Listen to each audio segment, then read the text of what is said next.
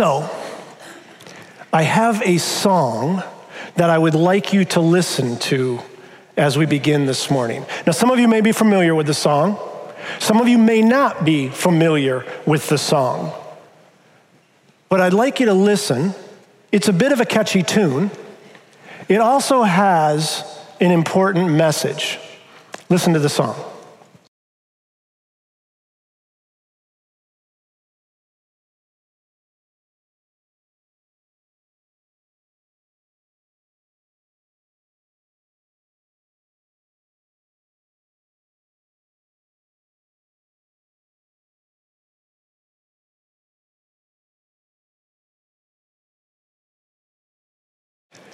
Catchy, huh? Catchy tune, catchy message.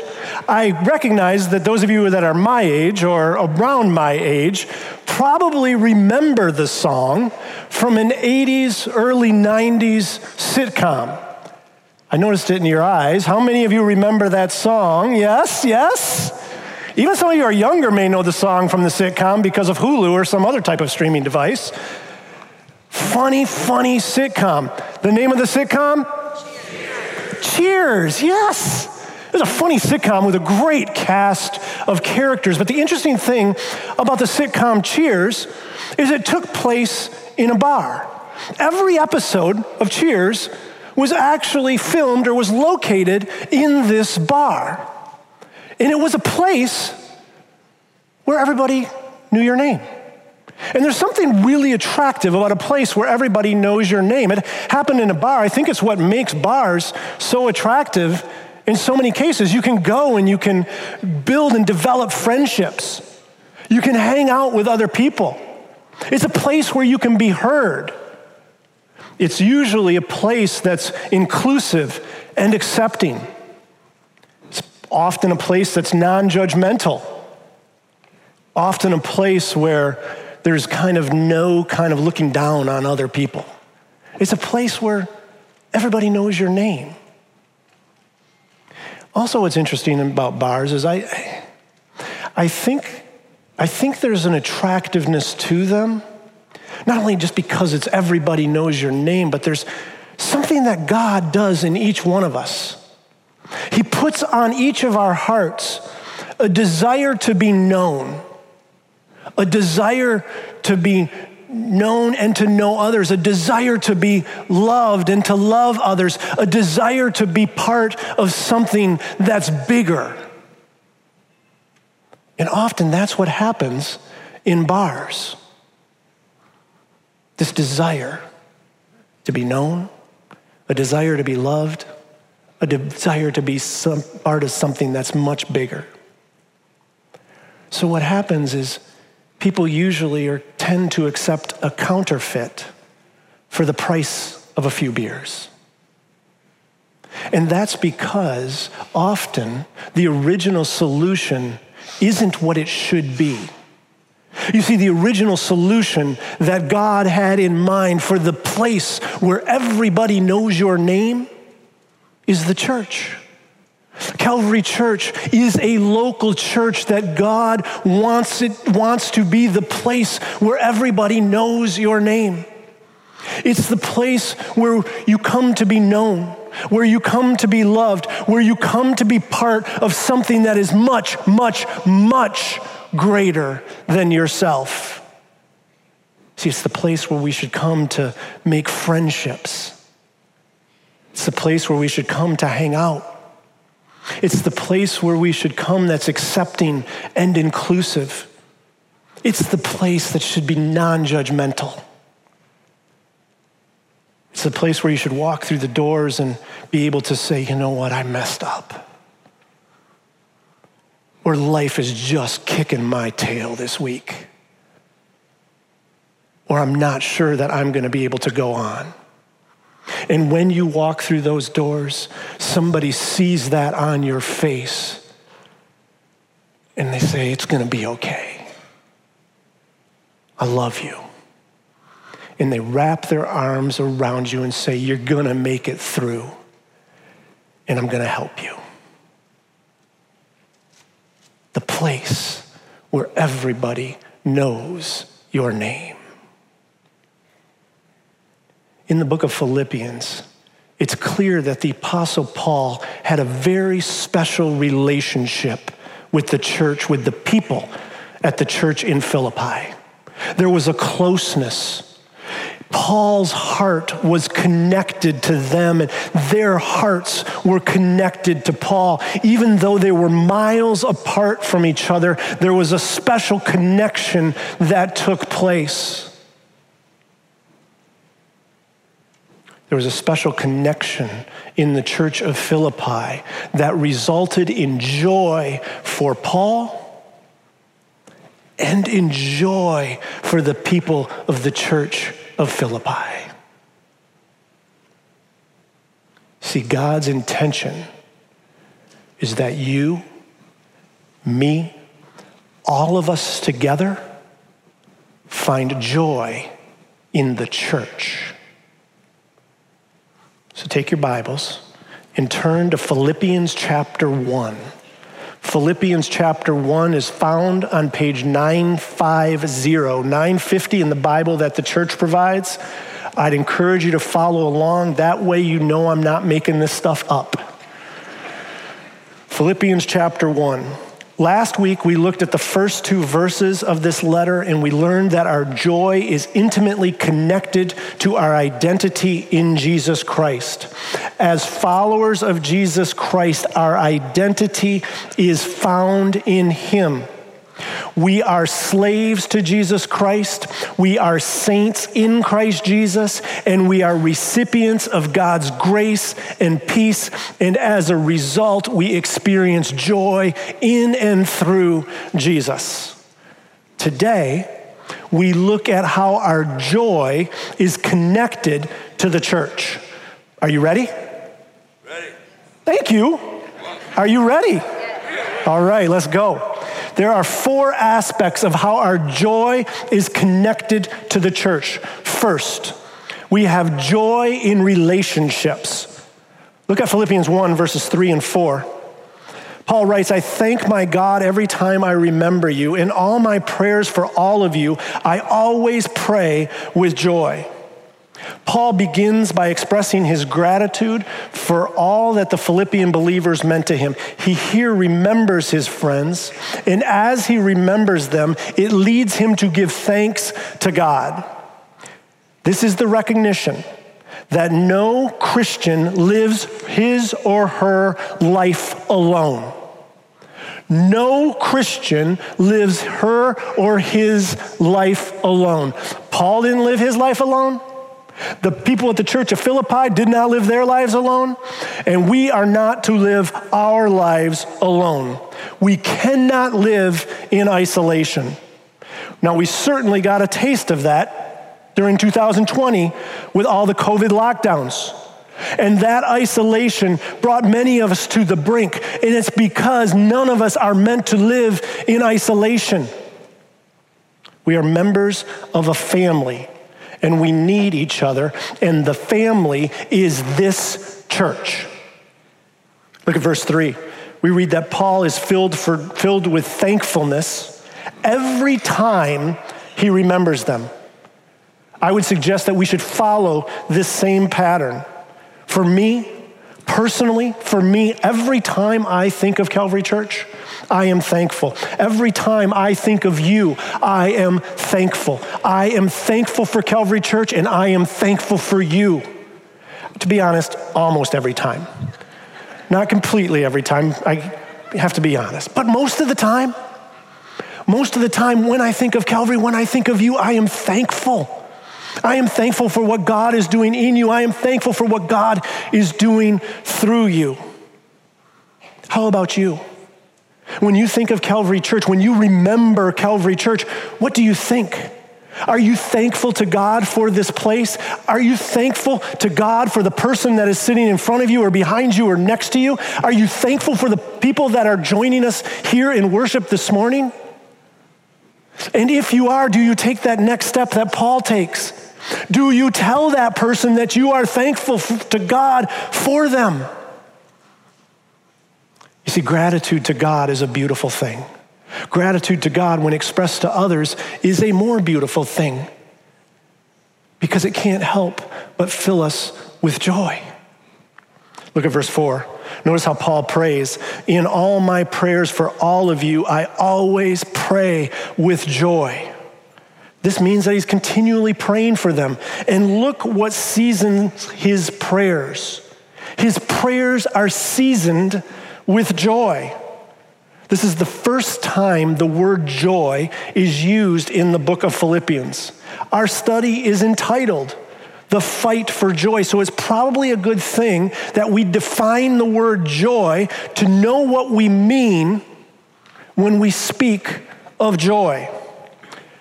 Joy is a state of mind, it is an orientation of the heart and it is deep. It is a settled state of contentment, confidence, and hope. It is a settled state of contentment, confidence, and hope. You see, many times we think of joy as being happiness or, or giddiness. That's not the definition of joy. You see, happiness, giddiness, is affected by our circumstances. Joy is unaffected by circumstances. In fact, in the most difficult of circumstances, people can be joyful. Paul was, he's writing this book from prison, and he still experienced joy. A settled state of contentment, confidence, and hope. And in this letter, joy is certainly a main theme. Some people believe it is the main theme. But I would like to suggest that Paul's prominent thought in this book is not actually joy. The prominent thought that Paul has in this book is actually Jesus. The word joy is used a lot in this book, but the name Jesus is used a lot more in this book. Actually, 17 times in this first chapter. That's because Paul's goal, this is the secret, people. Paul's goal is Jesus and knowing Jesus more and more and more. And the result of knowing Jesus more and more and more is joy a settled state of contentment, confidence, and hope. You see, more Jesus equals more joy. That's the formula. Now, that takes us back to the church. Earlier, I said that the church were members of a family, but we're also part of a body. Look at these verses from 1 Corinthians chapter 12. Just as a body, though one has many parts, but all its many parts form one body. So it is with Christ. For we were all baptized by one Spirit so as to form one body, whether Jews or Gentiles, slave or free, and we are all given the one Spirit to drink. Even so, the body is not made up of one part, but of many. Paul continues for a number of verses, and then he concludes in verse 27 Now you are the body of Christ, and each one of you is a part of it.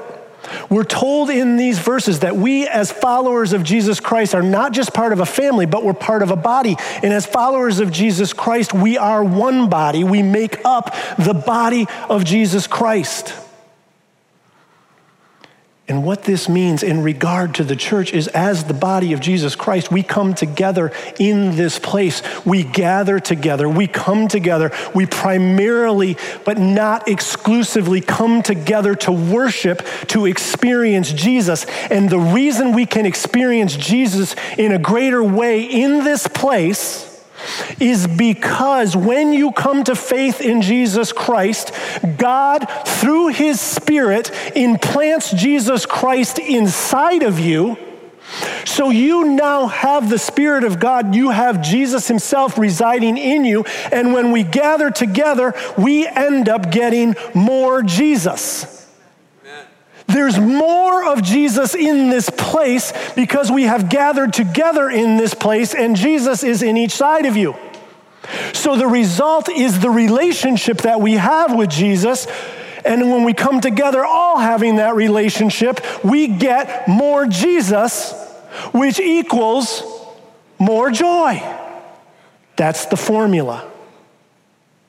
But yet, so often we turn to counterfeit sources of joy. I mentioned bars earlier. It's a counterfeit source of joy. There's other counterfeits out there. There's also there's, there's actually a counterfeit right within our kind of Christian world. We live in a do-it-yourself world. We live in a do-it-yourself world that often results in a do-it-yourself spirituality. There are so many pieces of literature, Christian literature, there are so many podcasts, there are so many blogs that some could think I don't even need to go to church because I can listen to this preacher or that preacher. I can read this author or that author. I can go to that blog and it will tell me what to do with my life to live for Jesus. It's a do it yourself kind of spirituality. That is not God's intention. It is not God's plan. And hear me, it's not that those things are bad in and of themselves, but they are counterfeits to true joy. Because God's plan, His intention, is that we gather in relationship in this place to worship Him. It's to be a family in this place, to build relationships, to be known, to be loved, to experience something much, much more. It's to be the body of Christ in this place. And that requires relationship between you and me, between you and between you. Do it yourself. Christianity does not work, it does not produce joy. And this is why when Paul comes to the Philippian church and plants it and it grows and develops because Jesus is there, there is more Jesus and more joy because they're doing life together in relationship. Well, it's not only the joy of relationship. Second, he's thankful for something more. There's partnership.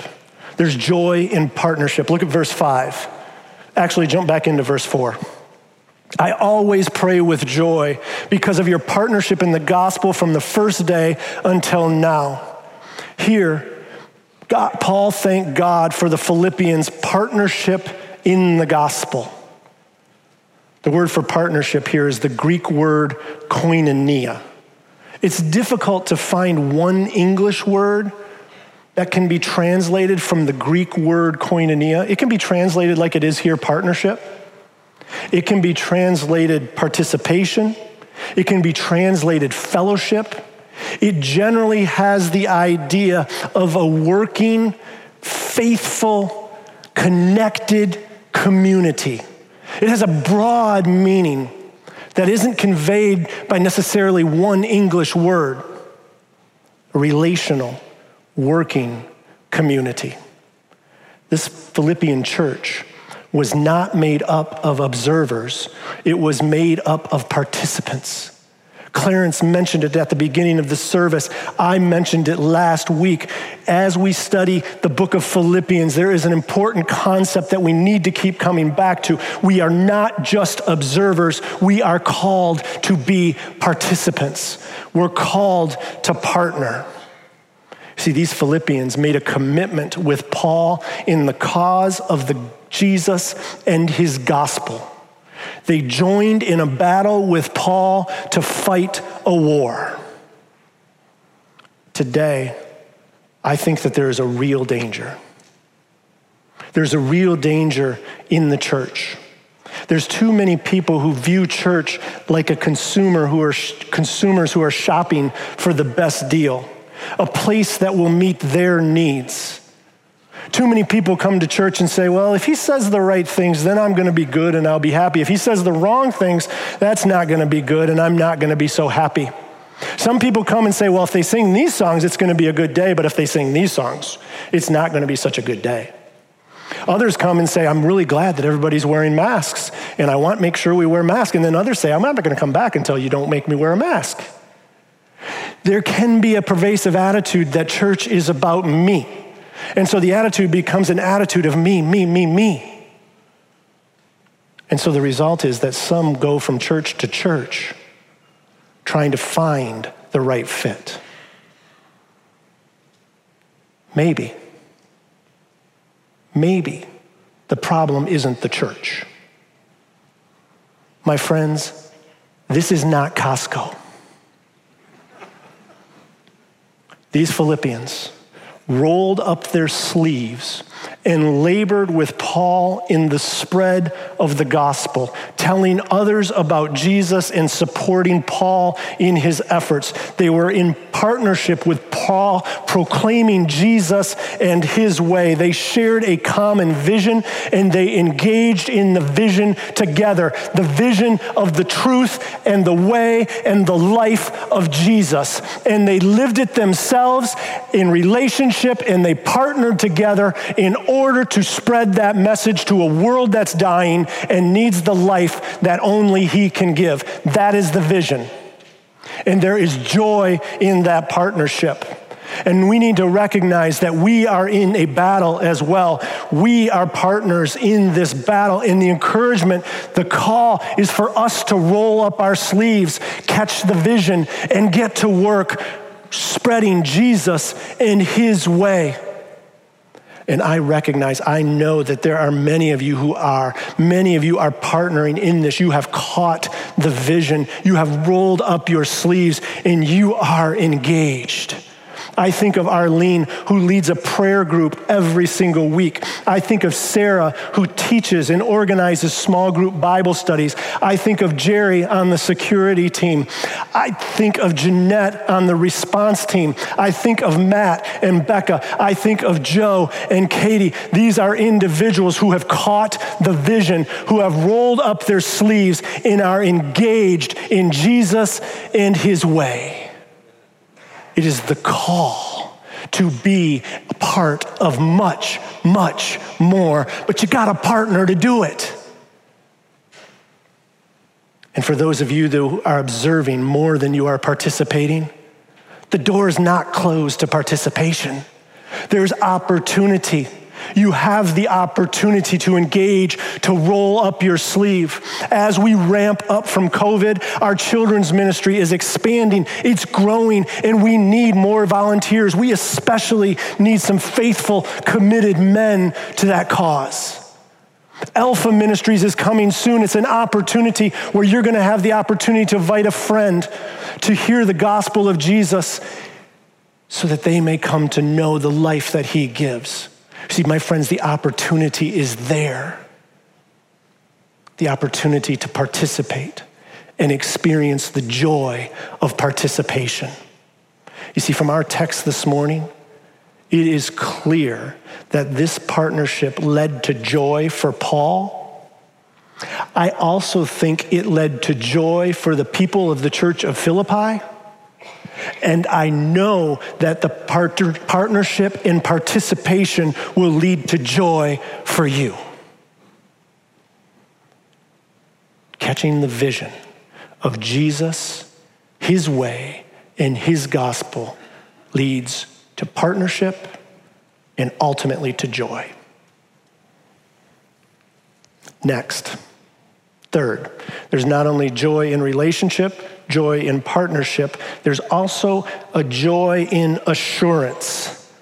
And this assurance cannot help but lead to joy. I think it's also an encouragement to join the battle, too.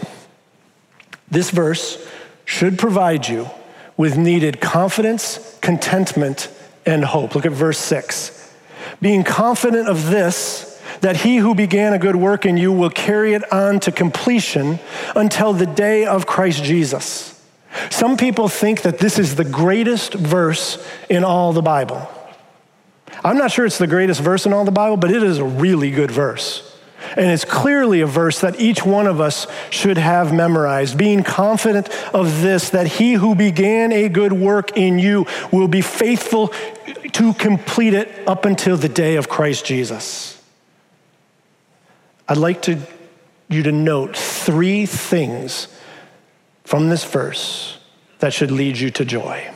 First, God starts his work in us. Look at it says, it says, He's the one who begins this new work in you. Salvation always begins with God. We cannot make the first move because He needs to face, make the first move. We come to believe, but coming to believe is only possible if God enables us to believe. We see this in the planting of the church of Philippi. We see this in the conversion of Lydia. Remember, Lydia is the successful business person who was the first Christian in Philippi, the first Christian in Europe, in the anchor for the Philippian church. Look what Acts 16, verse 14 says about her conversion. The Lord opened her heart to respond to Paul's message. God began his work in Lydia, and God began his work in you.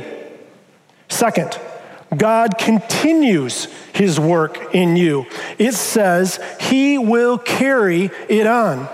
God is taking personal responsibility for his work in you. To me, this is incredibly comforting. I appreciate that God is taking the responsibility, that He is going to carry on the work in me. It's God who is working to make me and you more and more like Jesus. He is the one that is conforming you to the image of Jesus Christ. And the good news is, is that you're not done yet, and I'm not done yet, because God is continuing to work in each one of us. He's molding each one of us more and more to the image of his son, Jesus Christ. Which leads us to the third point. God himself guarantees the outcome of his work in you. It says, he will carry it on to completion. Underline that in your Bibles. To completion until the day of Christ Jesus. Not only does God start the process and continue the process, he guarantees the outcome. Nothing can stop God from his goal. He's not going to get distracted. He's not going to lose interest. There's nothing you can say. There's nothing you can do that is going to keep God from completing his work in you. It is his promise to you. He guarantees that he is going to complete what he started in you. The promise of this verse that leads to great joy is God always finishes what he started. There was a day in my seminary journey that was probably the most memorable day of all my time in seminary. I was taking a two week January class, it was a two week intensive. It was an ethics class, but I didn't take the class for the topic. I took the class because of the professor who was teaching the class. At the time, he was a 75 year old retired professor who would occasionally come back to teach a class. His name was Professor James or Jim Greer. Actually, he preached from the pulpit of Calvary probably 30 or so years ago. But Jim Greer was a bit of a legend around the seminary, and I was told that if he ever teaches a class, Make sure you sign up for the class no matter what the class is. So I signed up and I, and I was not disappointed. Professor Greer would come in every day. He'd sit at a desk. He never stood. I don't know that he ever wrote anything on the whiteboard, but he'd sit at the desk and he'd just speak. He would just start talking. And his words were filled with such godly wisdom and godly instruction that it was just captivating. I, just sat and listened. In fact, there was one guy that talked a lot in class, and I told him one day after class, I was like, dude, can you just not talk so much? You don't understand what like this guy is sharing. Well, one day, Professor Greer, as he's teaching, as he's talking, he says t- to the class, You know, I'm 75 years old. And all this Jesus stuff, that's my paraphrase, all this Jesus stuff is just starting to come together for me. I'm just starting to understand what it means to follow Jesus. I'm just starting to understand what it means to love him. I'm just starting to understand how much he loves me. And then he keeps talking, and I can't leave the statement. So I raise my hand and I'm like, hey, hey, hey, could you go back to that? Because I'm thinking in my mind, man, this dude is 75 years old. And he's saying he's just starting to understand all that Jesus is and all that Jesus has for him. And so Professor Greer goes back and he goes, Yeah. He goes, It's true. It's just starting to come. And I look back and I see how faithful God has been. how God has worked in my life in trials and in difficulties and in good times. But He's been there all the time and He's never forgotten about me. And He's continuing to work on me even to this day. It's one of the most memorable days in seminary to me because of the encouragement it provided to me. This man who I viewed as so godly recognized that the journey with Jesus is really in Jesus' hands. And he is going to finish what he started. So there's two brief applications from verse 6. Two brief applications. If God finishes what he starts, application number one, cut others some slack. Cut others some slack. God is at work. He started the work, He's working, and He is going to complete the work. So cut other people some slack. God is working on them. I'm pretty sure He's better at it than you will be. So cut some other people some slack. Second, cut yourself some slack. God is working on you. He is conforming you to the image of Jesus Christ, and He's doing it because He loves you. And I know we can get down on ourselves and we can think, man, I'm not saying the right things. I'm not doing the right things. Maybe I should do, maybe, yeah, maybe. But Jesus himself is working on you. He's conforming you to his image. He has a plan, and he promised that he's going to finish the plan. I know, I speak from experience. I have messed up. I mess up. I am not perfect. I sin. My wife's sitting in the front row. I'm surprised she hasn't said amen. the hope that I have is that it's not on me. Jesus is doing the work. And you know what? When we cut other people some slack and we cut ourselves some slack, this place becomes full of a heck of a lot more joy. Amen? Amen. All right. Fourth one. There's joy in the relationship, there's joy in the partnership, there's joy in assurance. And then in verses seven, eight, seven and 8, we have joy in affection. We see the joy of affection. Follow along.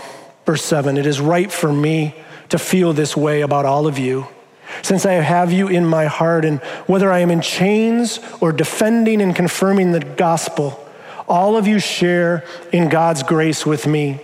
God can testify how I long for all of you with the affection of Christ Jesus. Paul had a deep, enduring love and affection for the people of the church at Philippi. And it's mutual, and it's right, and it's good. He has these people in his heart. They are constantly on his mind and in his prayers. The intimacy of their relationship has grown in the good times and it has grown in the difficult times. And Paul loves them deeply. But this is more than a natural affection. Look at what he says. In essence, what he's saying is with God as my witness, the affection I have for you is Jesus' affection through me. It's Jesus' affection for you. Jesus loves you. This is the secret to his love for the Philippians, and it's the secret to our love for each other. It's the secret of loving those who are unlovely we're called to love each other. Some, let's admit, are easy to love, and some people are not so easy to love. But here we're called to love each other. The key is to love like Jesus. How does Jesus love each one of these people, the lovely and the unlovely? What is his attitude? His attitude is one of deep affection that flows from his love, the love that he has for each one of these people. So, the encouragement for you and for me is to act the way Jesus acts by showing affection to others because of the love of Jesus that is inside of you and is inside of me. Because as I stated earlier, if you are a follower of Jesus, Jesus himself resides inside of you. So you have experienced his love personally, which gives you the opportunity to share his love through the affection that you have towards other people. And the encouragement is that it doesn't need to be our love. It's the love of Jesus that is in each one of us that we are encouraged to share with each other. And when we do that, there is a whole lot of love and affection that fills this church and this place. Do you see the beauty of what Paul is doing in these verses?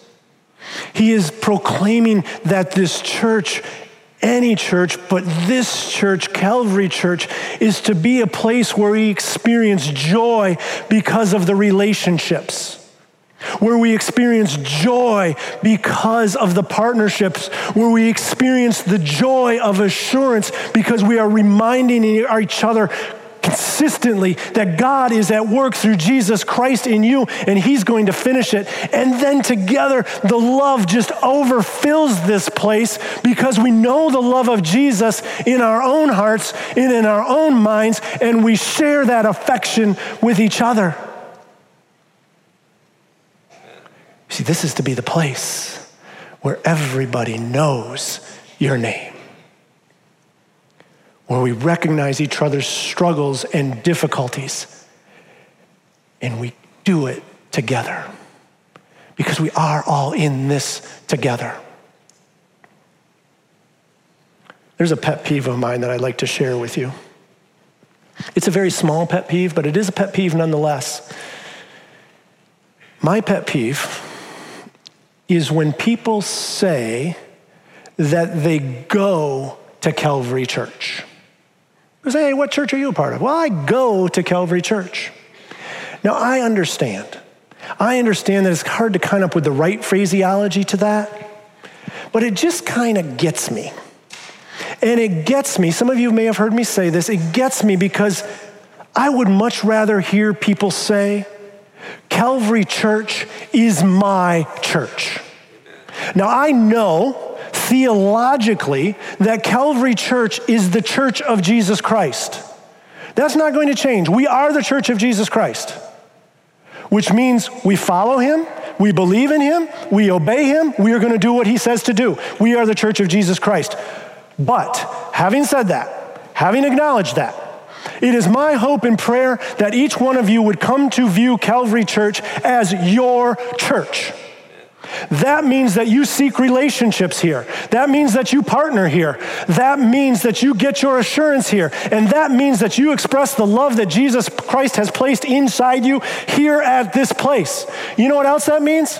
That means if Jim Samra is not the senior pastor of this place, it really doesn't matter to you. It means that if Tom Olson is not a lead pastor at this place, it doesn't matter to you. Why? Because this is your church. Amen. And this is where God has called you to experience the joy that can only be found in Jesus Christ. And that joy is enhanced by relationship, partnership, assurance, and affection. Do you understand how this works? Good. Because now, as we continue, we understand why we are all in this together. Because together, yes, you can clap. One last thing, and then I'm closing. Andy's nodding at me over there. One last thing, because then together, we will together make this the place where everybody knows your name. Let's pray. Thank you so much for joining us for this podcast from Calvary Church. We hope this message has brought the light and hope of God's presence into your life, refreshing your soul for the journey the Lord has you on. If you have a spiritual need or would like to connect further with the work God is doing through Calvary Church, seek us out online at calvarygr.org. On our website, you can also find an archive of previous messages from this series. Thanks for listening.